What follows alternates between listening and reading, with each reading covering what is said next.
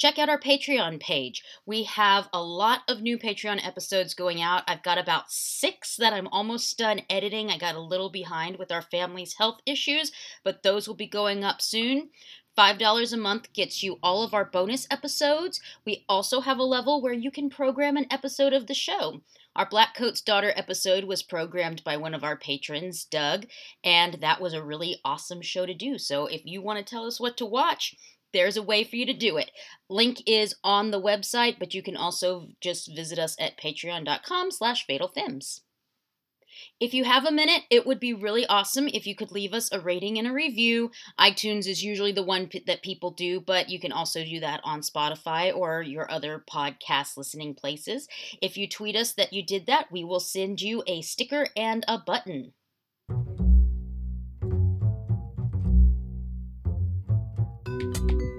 Hello, and welcome to Fatal Femmes, a podcast surrounding the women of mystery. Each episode will look at a movie or TV show written, directed, or made famous by a female identifying artist. We're your hosts, Laura Celeste and Lacey Cannon Gonzalez. Stay tuned. In this episode, we look at the 2000 slasher film American Psycho, directed by Mary Harron, screenplay by Mary Harron and Guinevere Turner, based on the novel by Bret Easton Ellis, starring Christian Bale, Willem Dafoe, Jared Leto, Josh Lucas, Chloe Sevigny, Samantha Mathis, Cara Seymour, Justin Theroux, Guinevere Turner, Reg E. Cathey, and Reese Witherspoon. To get us started, here is a synopsis. A wealthy New York City investment banking executive, Patrick Bateman, hides his alternative psychopathic ego from his co-workers and friends as he delves deeper into his violent, hedonistic fantasies. There are lots of trigger warnings for this episode. Some of them are violent death, racial and homophobic slurs, animal cruelty, misogynistic remarks, misogyny, jerky guys. Uh, there's just lots of things. We do want to caution you that this episode is full of spoilers. We get in depth on the plot, so if you care about that, go watch the movie and come back. We'll be waiting. This movie came out in the year 2000. That was the year that the final Peanuts comic strip was published following the death of its creator, Charles M. Schulz.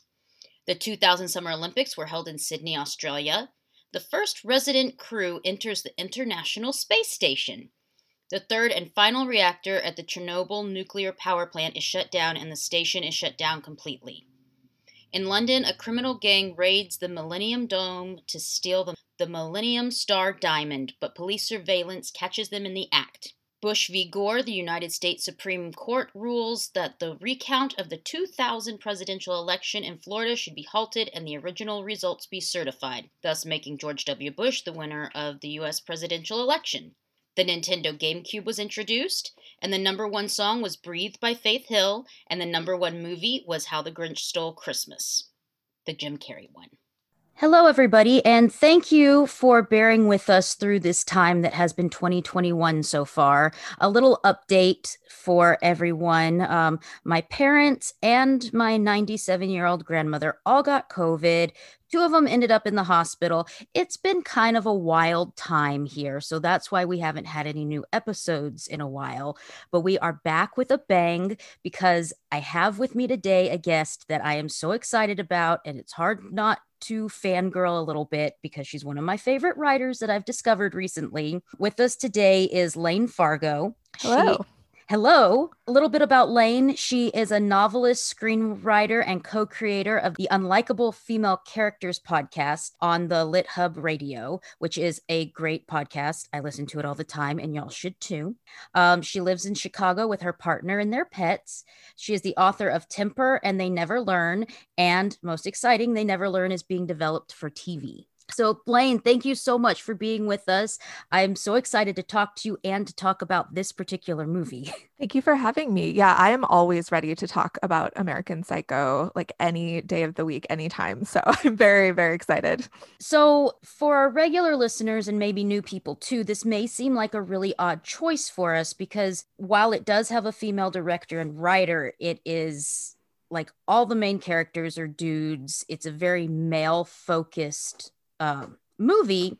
But the reason that we wanted to talk about it is because what could have been like just a really chauvinistic piece of garbage turns out to be a really great movie that these two women uh, made. Now, have you read the book? I have read the book. Um, not a fan of the book. have you? You haven't read it? No, and I really don't have a desire to. I would not um, recommend it, um, to be honest. Yeah, I read a little bit about some of the um, murder scenes that are in it, and they sounded pretty horrific. And I'm like, I don't know that I really want to put that into my brain. the thing about the book is it's it's almost boring. It's like so shocking that it's boring because it's really like repetitive. He's just like, and then I killed this woman, and then I put her head in my freezer, and then I did, you know, just like on and on and on this litany of awful things. And I understand what Bret Easton Ellis was trying to do, that it's a satire, but you get like 50 pages into this thing and you're just like, okay, Bret, I get it. Like, I understand.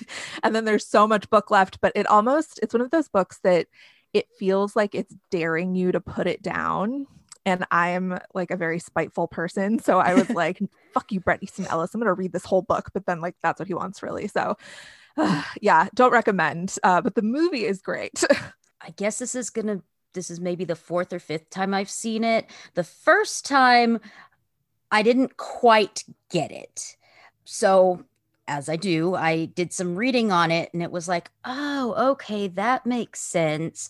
And then when I watched it again, a lot more of the comedy came out and a lot more of the commentary. And um, yeah, I just think it's really great. I've probably seen it at this point conservatively like 20 times. Um, but I had a similar experience. The first time I saw it, I liked it, but I don't think I understood the nuance of it. I, I was trying to remember how old I was when I first saw this, and it was either high school or very early college because I used to um every weekend and like all summer I would go to the Blockbuster video. Remember that? Oh yes. yes, and uh, rent movies. And this was one that I got out a couple times, I think. Um, and I thought it was I thought it was funny the first time I saw it, but every single time I watch this movie, I find like a new layer of just hilarity and like Christian Bale's performance rewards repeated viewing. Like I watched it again before recording this and I was watching it with my partner and he pointed out this moment in Bale's performance that like I had all the times I'd seen it before I'd never noticed. And so there's just always something new. Like it's one of those movies you can watch forever and always find something fresh. Yeah, it really is. You know, it's a full scope of the writing, the directing, and his performance. Because mm-hmm. um, if like one of those elements was left out, I don't think it would work as well as it does. But um, yeah, because the script is so good and just the way he delivers lines and things, like half the time, it's like if you actually talk to somebody like that, they would be like, what is wrong with you? But in this world of like nobody's actually listening to each other about anything. They're all just kind of talking at each other and mm-hmm. there's no real connection. So, yeah, they don't notice the way that he's talking that is just so odd. Yeah. I was reading um some or like they did like an oral history of this movie. I think it was in there that the uh, some of the other actors who were especially playing the other guys at the at the company where Patrick Bateman works like those actors were really confused by his performance eh, like on the set. They were like is he bad? Is he good? Like what's going on? I don't know. And it was like they had to see the movie to understand. So like even on the set i think there was like that disconnect and it really comes across. That's really interesting. I didn't know that. Yeah that's cool. How did you hear about this movie or what brought you to it for the first time? I cannot remember like how I heard how I first heard of it, but I would assume, given when I watched it, that I watched it because I thought Christian Bale was hot. Like I like saw Newsies, and then I was like, now I want to see this other movie he's in. Um, which actually I think Newsies and American Psycho is an Aces double feature. Like I've done that a couple times too. It's like the perfect combination. Interesting. Okay, I'll have to try that. I think you have to do Newsies first because then it makes yeah. American Psycho seem like even more sinister somehow. You've just seen him like singing and dancing about newspapers. It's yeah. perfect. Yeah, I don't think you could. I mean, you could do it backwards, but I feel like that would be very jarring to be like, oh, he just murdered all these people, and now he's um, a newspaper boy. I mean, either way, though, honestly, I think they just go well together. yeah. I've really come to appreciate him more over the last few years and been like, oh, wow, he's, you know, more than just Batman. I, because I've been watching more of his stuff and it's like, wow, he really is a good and rounded actor. Mm-hmm. And he gets this character in a way that um, I think a lot of actors would just think, oh, this is this cool guy. He's like this rich, handsome guy in the 80s, and he's like so awesome. And I'm just going to play him really cool. And Christian Bale doesn't do that. And that's something um, the director, Mary Harron, said that she was having trouble like she wasn't really sure who would be right for this role and sent him the script and when they first talked on the phone he was like I'm sorry, like this might be insulting to you, but i am just going to say it. I was cracking up the whole time I was reading the script. I thought it was really funny. And she was like, Exactly. Thank you. Yes, you're the one. like that he understood that humor and that Patrick Bateman was supposed to be this sort of pathetic, ridiculous character instead of this like anti hero.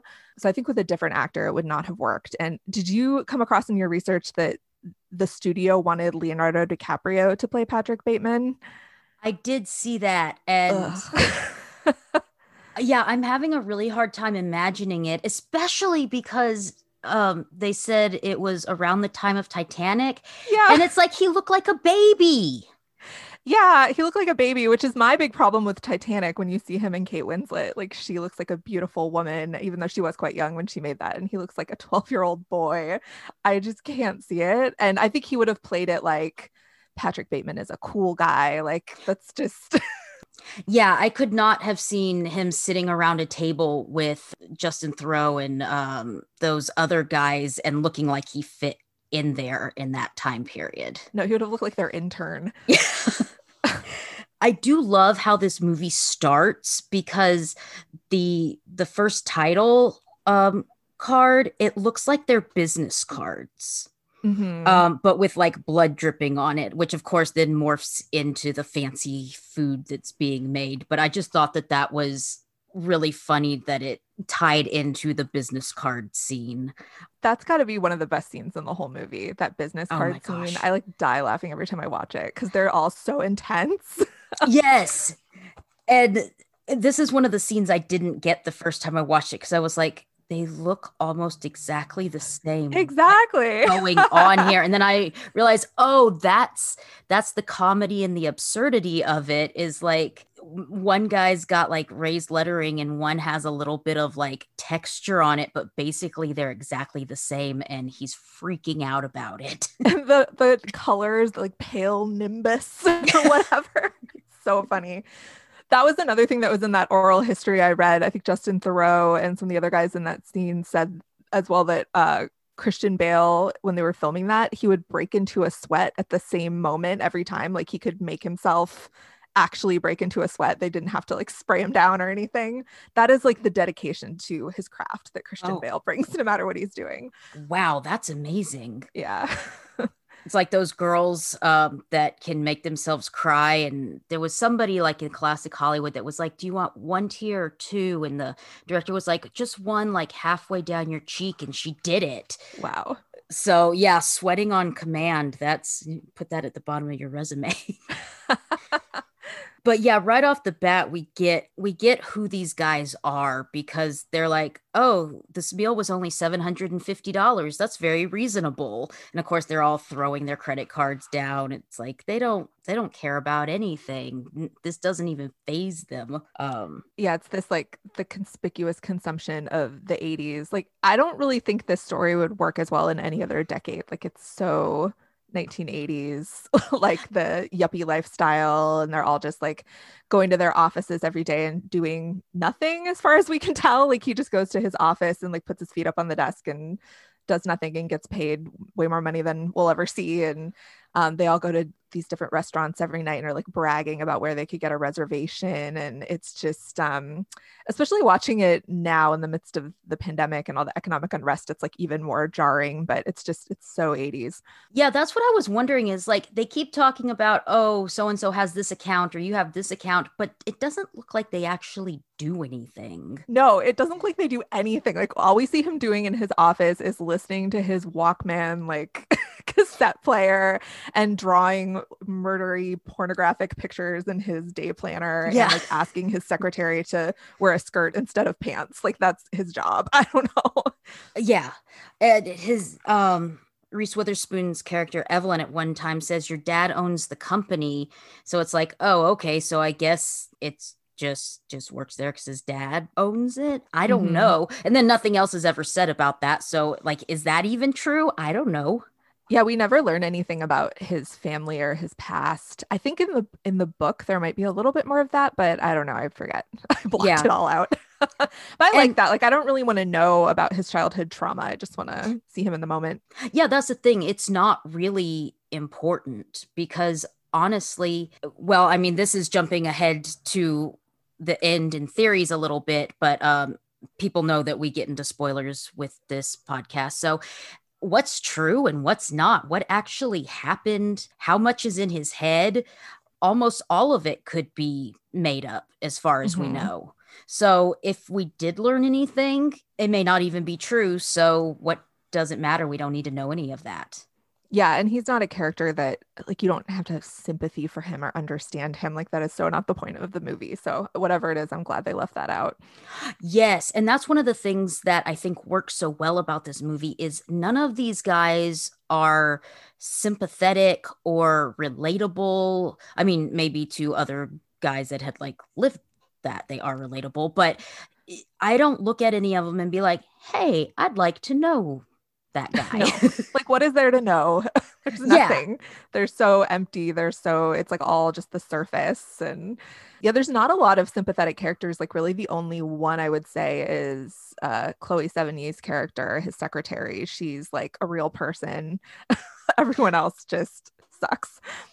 Yeah, I I do feel bad for the um the two prostitutes that he Oh, sure, yeah. gets, and I also do feel kind of bad for and I can't remember her character's name, um, but the one that's going to marry the guy with the bow tie. Oh, I can't remember her character's name either, but Samantha Mathis, her character. Yes. Yeah. I feel like she might want something a little different, but doesn't try at all. Yeah, for she it. pretty like satisfied to just be someone's trophy wife, or like at least that's what she's telling herself. yeah um but yeah overall there's not there's not a lot of sympathy or relatability um in there and i think that's part of what makes it work because i'm sorry if you are a person that's like oh yeah i see myself in these guys then you might need to look at your life and change some things This is one of those movies. Let me know if you agree with this, but like to me, I love this movie. It's one of my favorites of all time. But when a man tells me he loves this movie,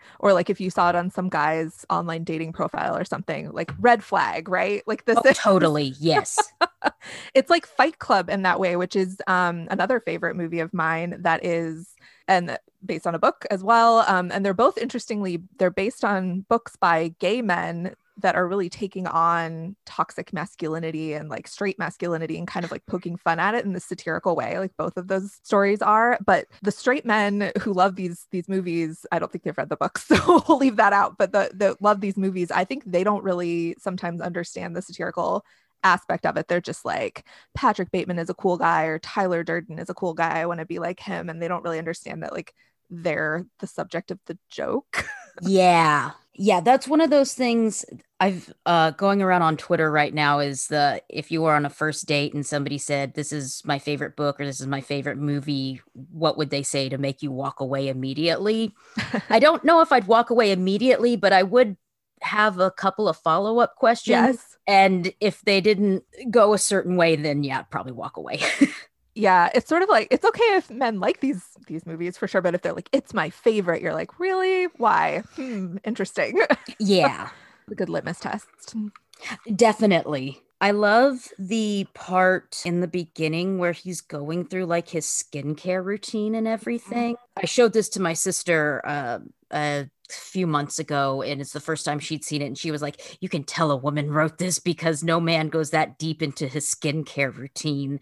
So, is that in the book? I think there is a part of that in the book. Yeah. Because the book is like, I mean, it's very, you know, 80s conspicuous consumption. So he's like Right. listing brand names of stuff all the time. So not just his skincare, but like his clothes and his house and his all like all of this stuff. Um, which is another way it gets like very monotonous. It's just like my Fendi this and my Chanel that and whatever. Um, so I can't remember. I think there is a scene like that in the book with the skincare, but it it does feel very like almost feminine the way that he is like he's putting on all these serums and this mask and like describing them in loving detail like a YouTube beauty blogger.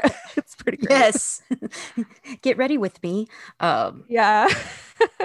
yeah, he has a more complex skincare routine than I do. So, oh, for sure. Yeah. Same. Absolutely. And he definitely has a more complex exercise routine than I do, which is to say I have none. Yeah, same. Working on it, but uh, yeah, and also the fact that he likes to watch the Texas Chainsaw Massacre while he's exercising. Mm, Okay. Oh yeah, there's all the scenes where he's doing like crunches with like a slasher movie in the background, and or he's like just making normal phone cl- calls and there's porn playing. and- Yes. yeah, We've talked a little bit about the comedy, but there is there's so many funny bits in this and this probably says a lot about me, but the first time I saw it, I laughed out loud at the scene where he's running through the hallway naked with the chainsaw because it was just so absurd to me. I think it's. I mean, it's supposed to be funny. It's so over the top, and he's wearing like. Is he wearing tennis shoes or just like white socks or something? But otherwise, he's completely naked, covered in blood, and just like grinning, like Yeah. so over the top. But this time the scene that made me uh like laugh out loud was when they're in the bathroom at one of the clubs and they're complaining that their coke isn't good and the guy next in the stall next to him goes be quiet i'm trying to do drugs here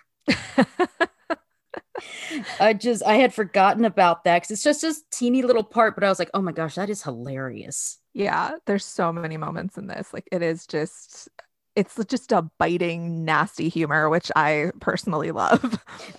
oh and then when he tells um, willem dafoe's character that he's gonna go have lunch with cliff huxtable that doesn't age super well.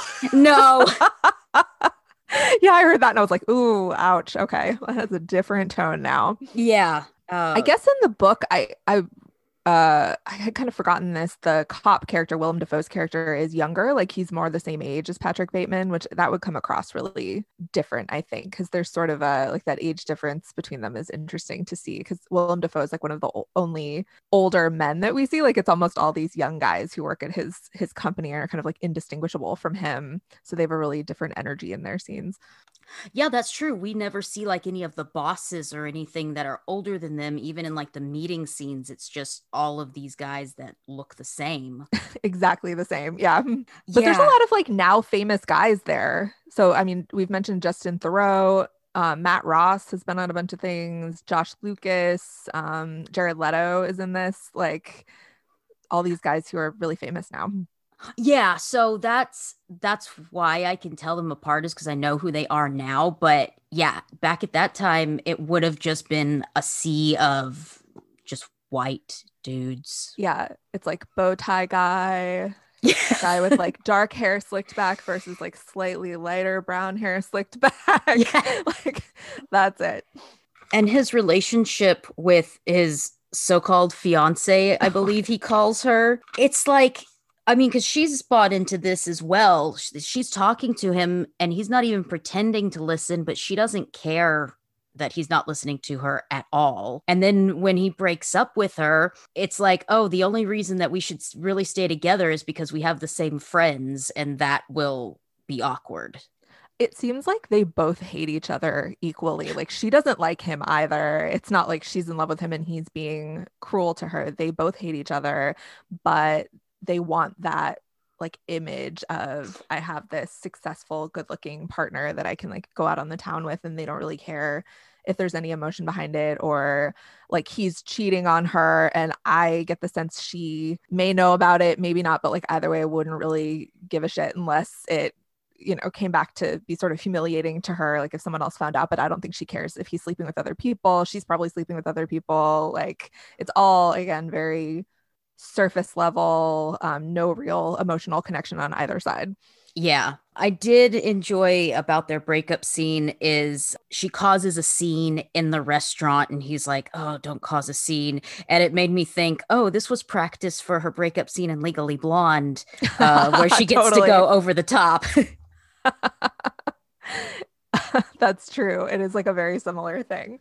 So I was kind of curious too if the filmmakers had been like, "Oh, you know what you did in American Psycho? Now just make it bigger." Maybe. Uh, I love her so much. She's really like barely in this movie, but she's so great in all her scenes. Yeah, she has a small part, but she really stands out in the scenes that she's in.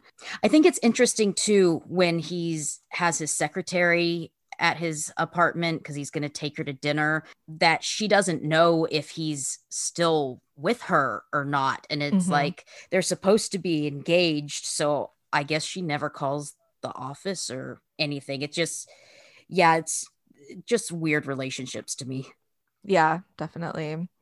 But i think you can really see the influence of you know a female director female writer in the female characters in this even though they're all supporting characters like pretty minor roles. They have like most most of them are awful people like i said but they do have these like moments of humanity. They're all like cast with these really great actresses who bring a lot to the role like bring a lot of of strength and nuance and we get to see a lot especially in those scenes with the prostitutes that he picks up. Like we get to see the women sort of reacting to him like in a way that he doesn't notice but is more for the audience where they're just kind of like can you fucking believe this guy? Like what Yeah, like he's talking about the music and doing basically like his thesis on these different groups or whatever. And they're like, whatever, we're just here to do a job and get paid. Can we get this over with? Yeah, that is so key to me in that first scene with the two prostitutes, or yeah, I forget which which artist he's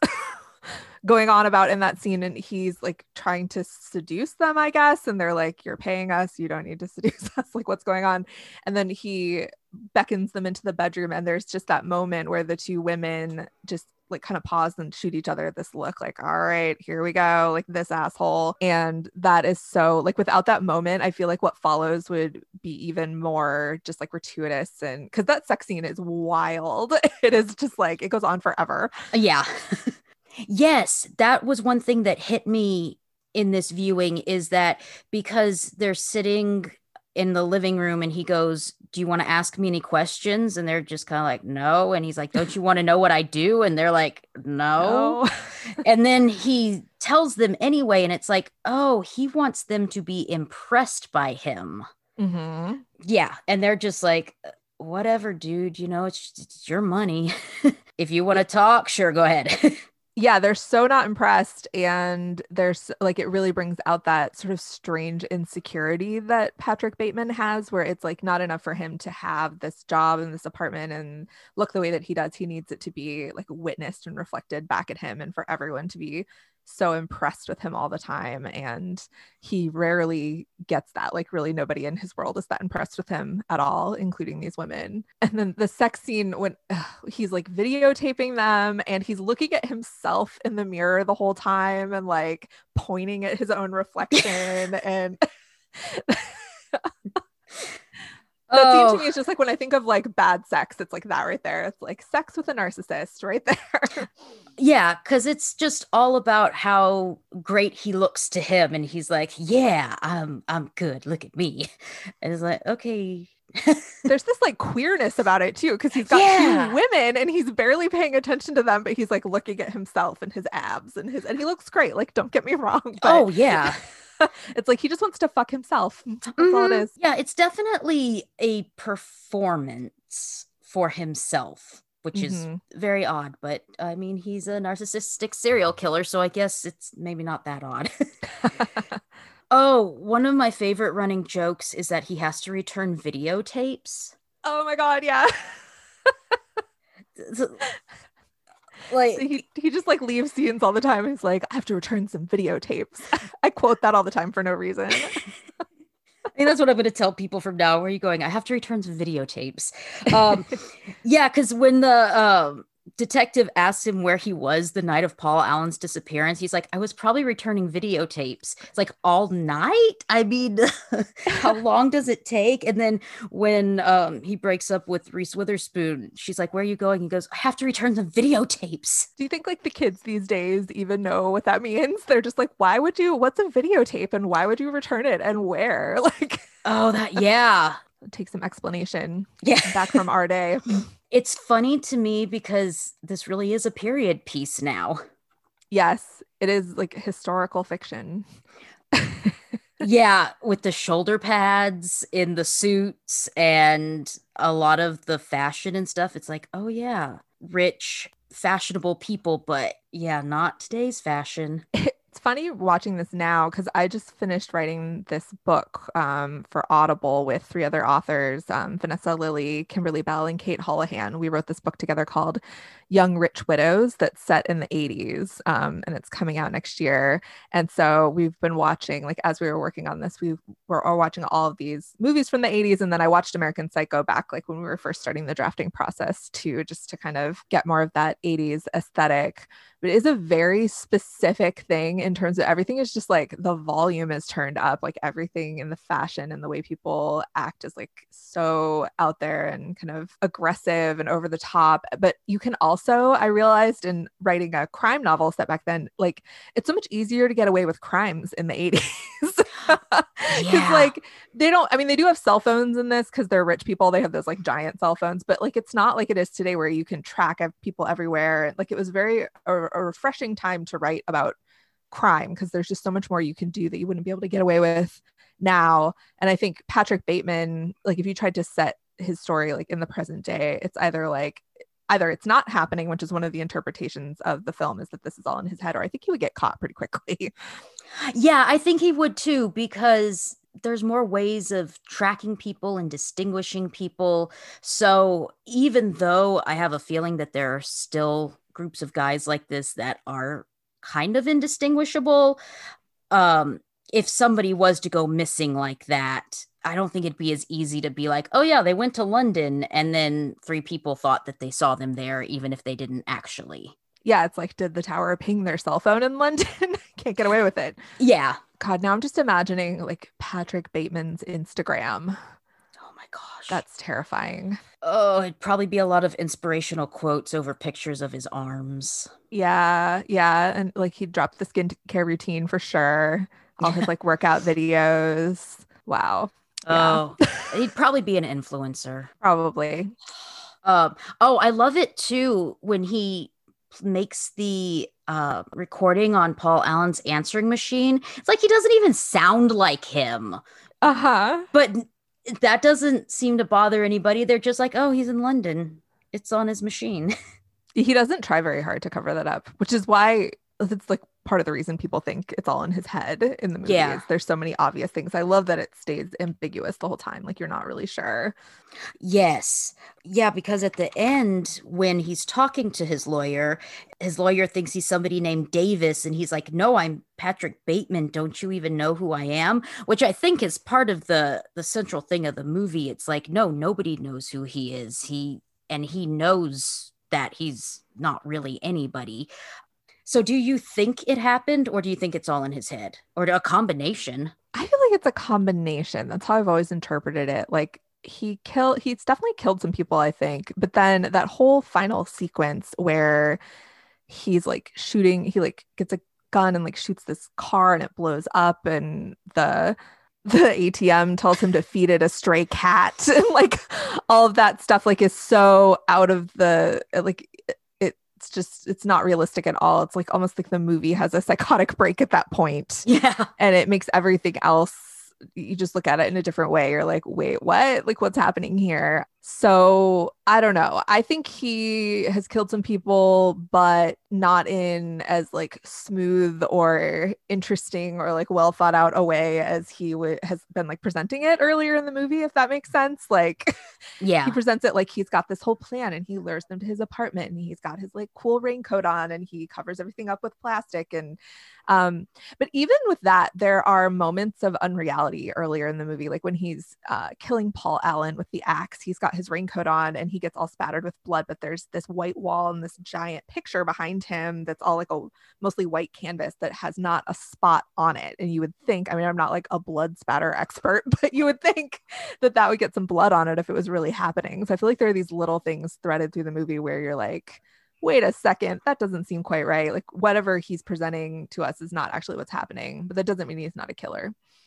I agree with that. Um, also, because he put newspapers down and newspapers that would just get soaked with blood and go through onto his white carpet, and then you're not getting that out. So, nope. um, I don't know that that part actually happened or not, but I do feel like he probably has killed somebody. Mm-hmm. But yeah, also, you know, since he's telling the story, uh, we tend to make ourselves better in stories that we tell. So yeah, it would come across more smooth and all together in the way that he would tell it. Well, that's like his whole, I mean, quote unquote personality. He doesn't really have a personality, but that he's trying to tell this story about himself as this cool, successful guy that everyone wants to be. And actually, he's just an indistinguishable loser like everyone else and no one cares. Real quick, we talked about some of the female characters in the movie, but I wanted to talk about um, the character. She's she's played by Guinevere Turner, who is the co-writer on this. Elizabeth, I think it's in the last scene with the prostitute Christy, um, mm-hmm. right before he's running down the hall with the chainsaw. So she plays that part. The co-writer does, and I thought she was just brilliant as being this totally flippant just taking drugs, not caring about anything person. I thought she really got into that really well. And it was fun to see the one of the writers in the movie. That's so wild to me. Like to be, I, she, I, know she's an actress as well, but to be the screenwriter and then also be in the movie. Um, and I watched the movie recently with there's a on the Blu-ray. There's a commentary track from there's one from Mary Harron, the director, and then there's one by Guinevere Turner where she talks about like playing that role and that she basically had to just be like naked and lying on the floor covered in blood for days on set while they oh shot all these other scenes. And I'm just like, as a writer who I just don't want to be perceived ever. Like I can't imagine. but it's probably fun too to play that role. Yeah, it was. I mean, maybe not the lying naked covered in blood, but the the parts before that were like the scene where they're drinking on the couch and stuff. She did such a great job. But yeah, acting is such a weird thing because yeah, you have to do weird stuff like lay there covered in blood and and I'm sure it was cold and boring and it was like, will you hurry up and film these scenes already? But other than that, she basically got to show up and be like hot and hilarious and make out with this other woman and then get murdered by Christian Bale. Like that's a pretty good day at work. oh yeah, definitely. And this was just her second feature that she wrote. And that's oh, really? crazy to me that yeah, so good. Let's see. She's she's done a ton of acting. She was in a show called Crazy Bitches that I kind of want to check out now. Oh yeah, based on the title alone, I'm interested. she started off life interesting. Um, she spent the first 11 years as part of the Lyman family, raised in various communes around the US with over 100 members who were uh, devotees of Mel Lyman, who believed they would eventually live on Venus. So, like a full on cult. Yeah. Wild. um, and then she also co-wrote the script for the notorious Bettie Page with Mary Harron. Oh yeah, I've seen that like way back when. I probably got it out from Blockbuster. but her first movie, I think it was called Go Fish. I will look that up and put it in the show notes, everybody. Sorry that I don't have that. Uh, but yeah, crazy. And this was also Mary Harron's second feature to make. And it's like, this is so good. And y'all are so new at this.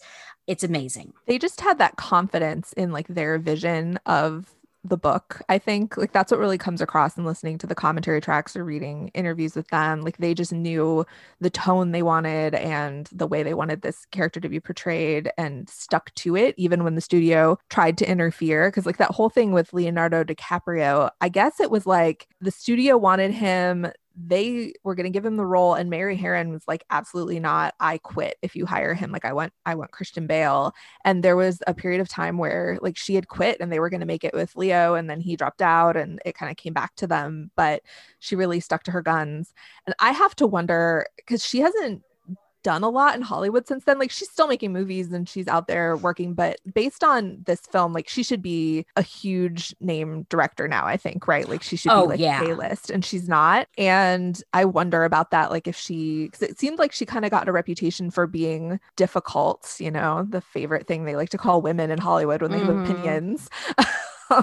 but that she was considered kind of difficult because she stood up for her vision in that way and was like, no, that's not the right choice for this movie. I know what I'm doing and just wouldn't bow to that studio pressure. So, I mean, I'm glad she did. And then the movie turned out amazingly, but I don't think it was. It wasn't like fully appreciated at the time that it came out. It was really controversial, as I recall. Like it was, people weren't really sure what to make of it. And it's this thing that's become more of a cult classic over the years that people are rewatching and appreciating more as time goes on. But it did not launch her career in the way that I think it should have. Oh yeah, if if this had have had a male director, they would have been getting him for everything. Oh, yeah. and it wouldn't have been as good of a movie. Yeah, she has one, two, three, four, five, six movies, one that um, hasn't come out yet. And then she's done some television. I really want to watch the series that she did, Alias Grace, uh, based on the Margaret Atwood book. Um, Oh, yeah. I haven't seen that yet. I love that book, though. But yeah, she hasn't done nearly as much stuff as she should. and think about like I mean he was already kind of established when he did this, but like David Fincher directing Fight Club, or I mean, really any young male director who has the slightest hint of vision, Hollywood is just like he's a genius. Give him all these projects, give him an Oscar. And for women and uh, people of color, like it's much harder. And um, I don't know. I this movie should have done much more for her than it did. I just don't think that people appreciated it. I mean, there's something to be said for like over time, people appreciating your work of art more. But like as an artist, I think you want to be appreciated right now. Right. Yeah. You, you don't make money later. You need to make, you know, a living now and you want to make projects. I'm sure that she had projects that she really wanted to make that didn't happen. Mhm. Um yeah, it's it's really a shame. And I mean, I I don't know obviously part of it could have been her choice as well, but I have a feeling a lot of it was the system. well, yeah, it's like if you as a woman have any sort of like opinion, you are arguing with the studio about anything, like putting your foot down about anything, then you're difficult. Like that's it. That's um like uh, was it Catherine Hardwicke who directed the first Twilight movie? She, I guess, had some disagreements with the studio and then has like barely worked since then. Like it doesn't take much where a male director can throw full temper tantrums on the set and like just be a complete monster and people are like oh well he's just a you know a genius and that's his process and we need to understand and like women don't get to do that they don't get to be eccentric geniuses Yeah. Or we can have rules about how they're not allowed to be alone with any of the underage actresses. oh um, god But yet yeah let, let's get let's give them a major franchise to direct. i hope it's over for him i do but i don't think it is joss whedon i'm just Yeah. like what does he have to do to more and more keeps coming out but guys like that are like cockroaches they just keep on going Yeah, and it's not the first time that this stuff has come out about him. It's just the most and Yeah, so many men in Hollywood are legitimately difficult people to work with, not just like they had a disagreement with the studio once, but like complete assholes and they just keep getting work. It's very frustrating. yes, especially cuz a lot of them aren't necessarily as talented as they think they are. Mhm. Although I should say Christian Bale has quite a reputation for being difficult as much as I love him and he's an amazing actor. He has, you know, exhibited some of this behavior in the past. Like there was that thing years ago where he, that he was caught on video screaming at someone on the crew and like he is an intense guy and I think if he were a woman or really anyone but a white man, even as talented as he is, if he acted that way, it would not work out so well for him. But he's he's gotten Yeah. away with it. It's kind of funny that you mentioned screaming at the crew because that made me think of Tom Cruise screaming at his crew when they were filming the new Mission Impossible. And then a thing I read in an article that um, he kind of uh, modeled his character on Tom Cruise a little bit. Oh yeah, I read that too. That he, because Tom Cruise, like even before we knew how kind of unhinged he is, like after the whole like Katie Holmes thing, even before that, he always had this sort of maniacal gleam in his eye. Like even Yeah. in those movies in the 80s where he's like the heartthrob, there's something just it's like too intense about him. Like Tom Cruise has that that weird cult leader energy. So I could totally see that. Yeah, it's just a little, I don't know, a little off there. Mm-hmm. Um, Mm-hmm. again, it's one of those that it was like, okay, musical, interesting. Um, I haven't listened to the music yet. I really want to, uh, but it's one of those in my mind that's kind of like, oh, they made Rocky into a musical. All right, sure. Or, you know, the King Kong musical. They're real big into adapting movies into stage productions now. But the music and the lyrics are by Duncan Sheik, who also wrote. Duncan Sheik. Uh huh. Duncan Sheik from the 90s. Wow. Okay.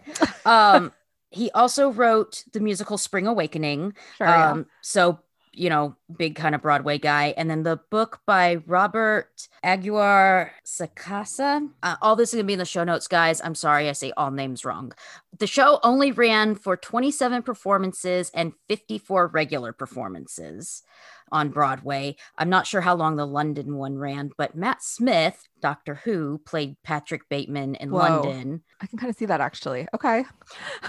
and then um, Benjamin Walker played him on Broadway. And oh, yeah. yeah, I didn't know who he was. And then I saw, oh, he played Abraham Lincoln in Abraham Lincoln Vampire Hunter. yeah. And Um, he was in um, Bloody Bloody Andrew Jackson. ah, yeah. Yeah. He's very Um, tall. and then a little fact for musical theater nerds um, Alice Ripley and Jennifer Damiano. Yeah, there we go. Jennifer Damiano, um, who were both in the Broadway production of Next to Normal, which is an amazing musical, or also in the Broadway production of American Psycho. I feel like I must have known there was this musical, but I like just had completely forgotten about it. Like someone must have told me years ago and I blocked it out. I I'm so curious because it actually seems to me like something. I mean, you can make almost anything into a musical, really. Yeah. so I can kind of see it, but it's also just like the humor in the novel and then in the movie especially is so specific and so it's like this very skillful balance where like if you go too far in one direction it just becomes absurd and it's not even like satire anymore it's just laughable. And i have to wonder if the if the musical like went too far in that Yeah. direction but i'm curious hmm. It was nominated for two Tonys, but I think for like set design and uh, another design thing, not for any of the acting.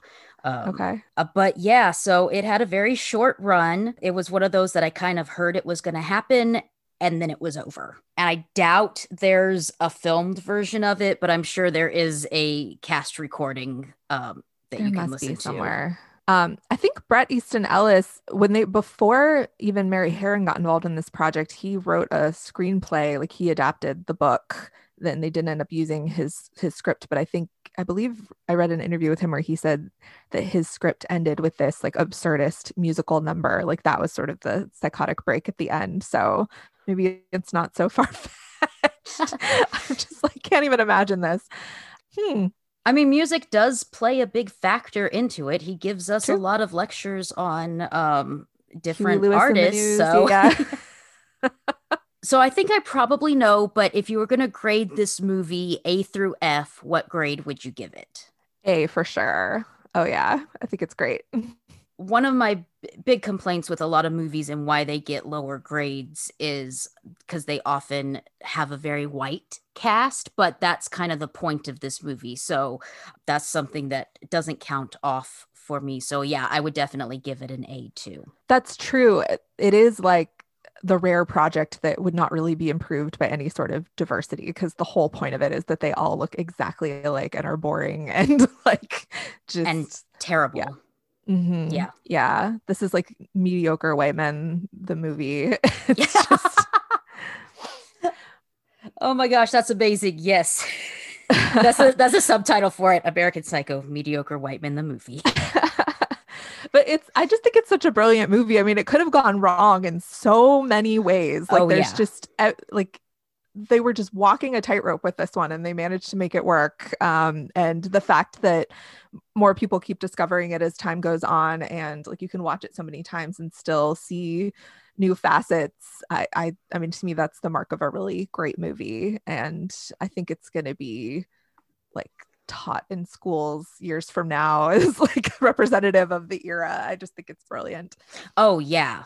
So do you have a recommendation of what somebody should read or watch after this? Hmm. Well, my go to serial killer book recommendation, besides my book, They Never Learn, is um, Love is Red by Sophie Jaff. Have you read that?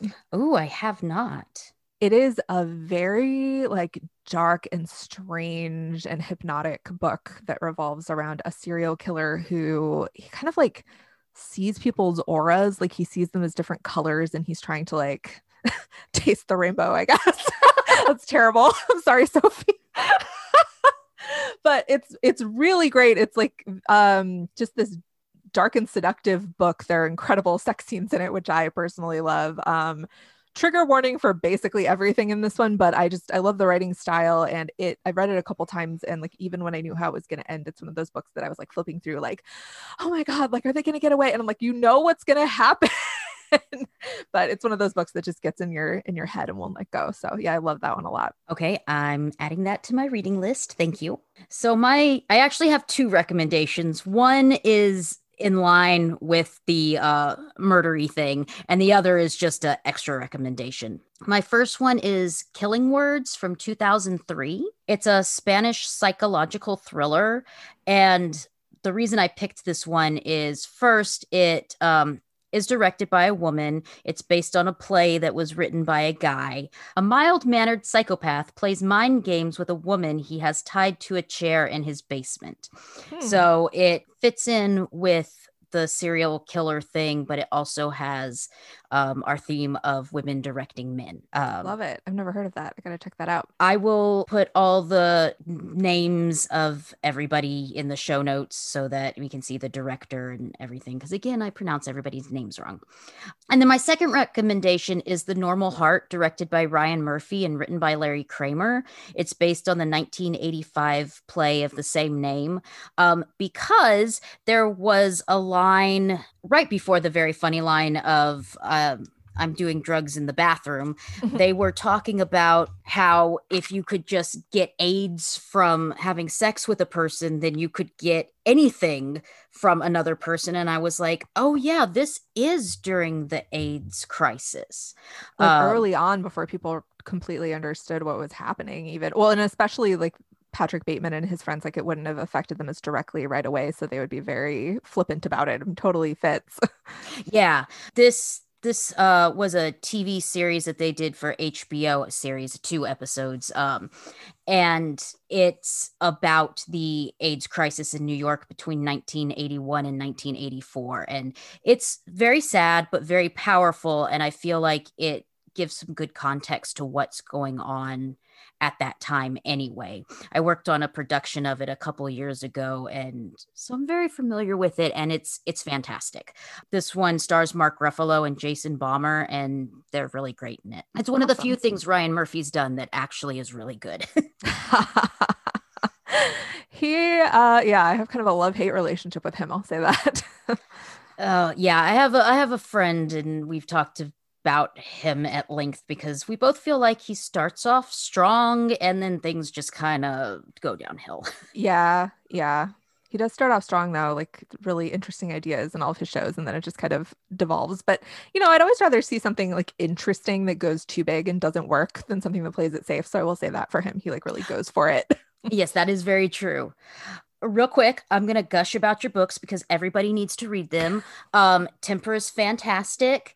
Uh, you should read this. It's set in Chicago, which is super fun. If you're actually gonna, you know, go to Chicago when you can, it's nice to. I I love it because I was picturing some of the streets and everything uh, as I was reading it, and it's set in the theater scene, and it's nice and twisty and sexy and um, all the wonderful things. And then I have been reading They Never Learn, which is just incredible. And everybody needs to go pick that up so they can read it before the show comes out. Thank you. How far are you in it? I just like to picture where people are.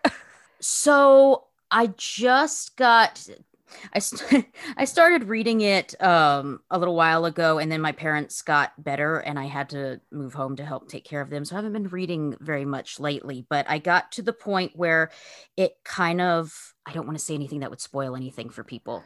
Where the um, storylines um, come together. Yes. okay, great.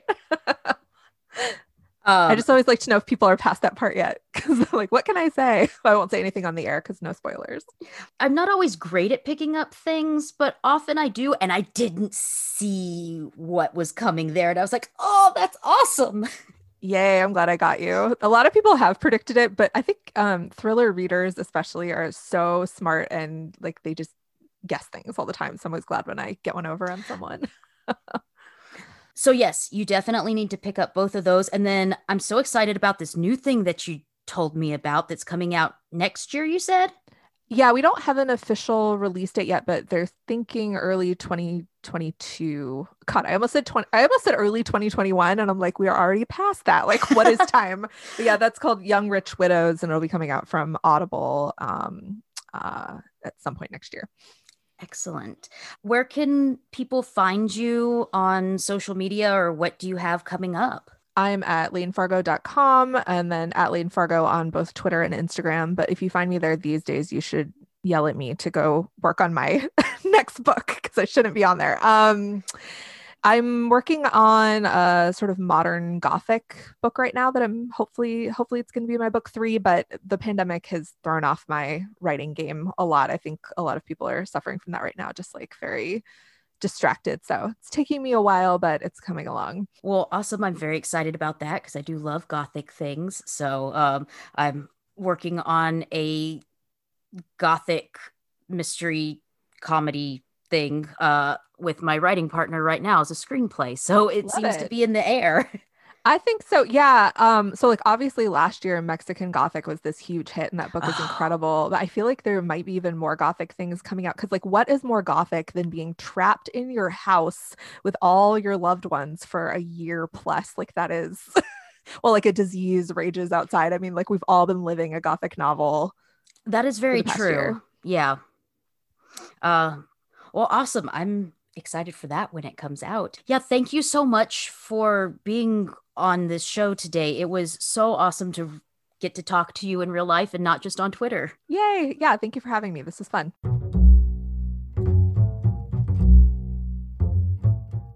Thank you for listening to this episode of Fatal Femmes.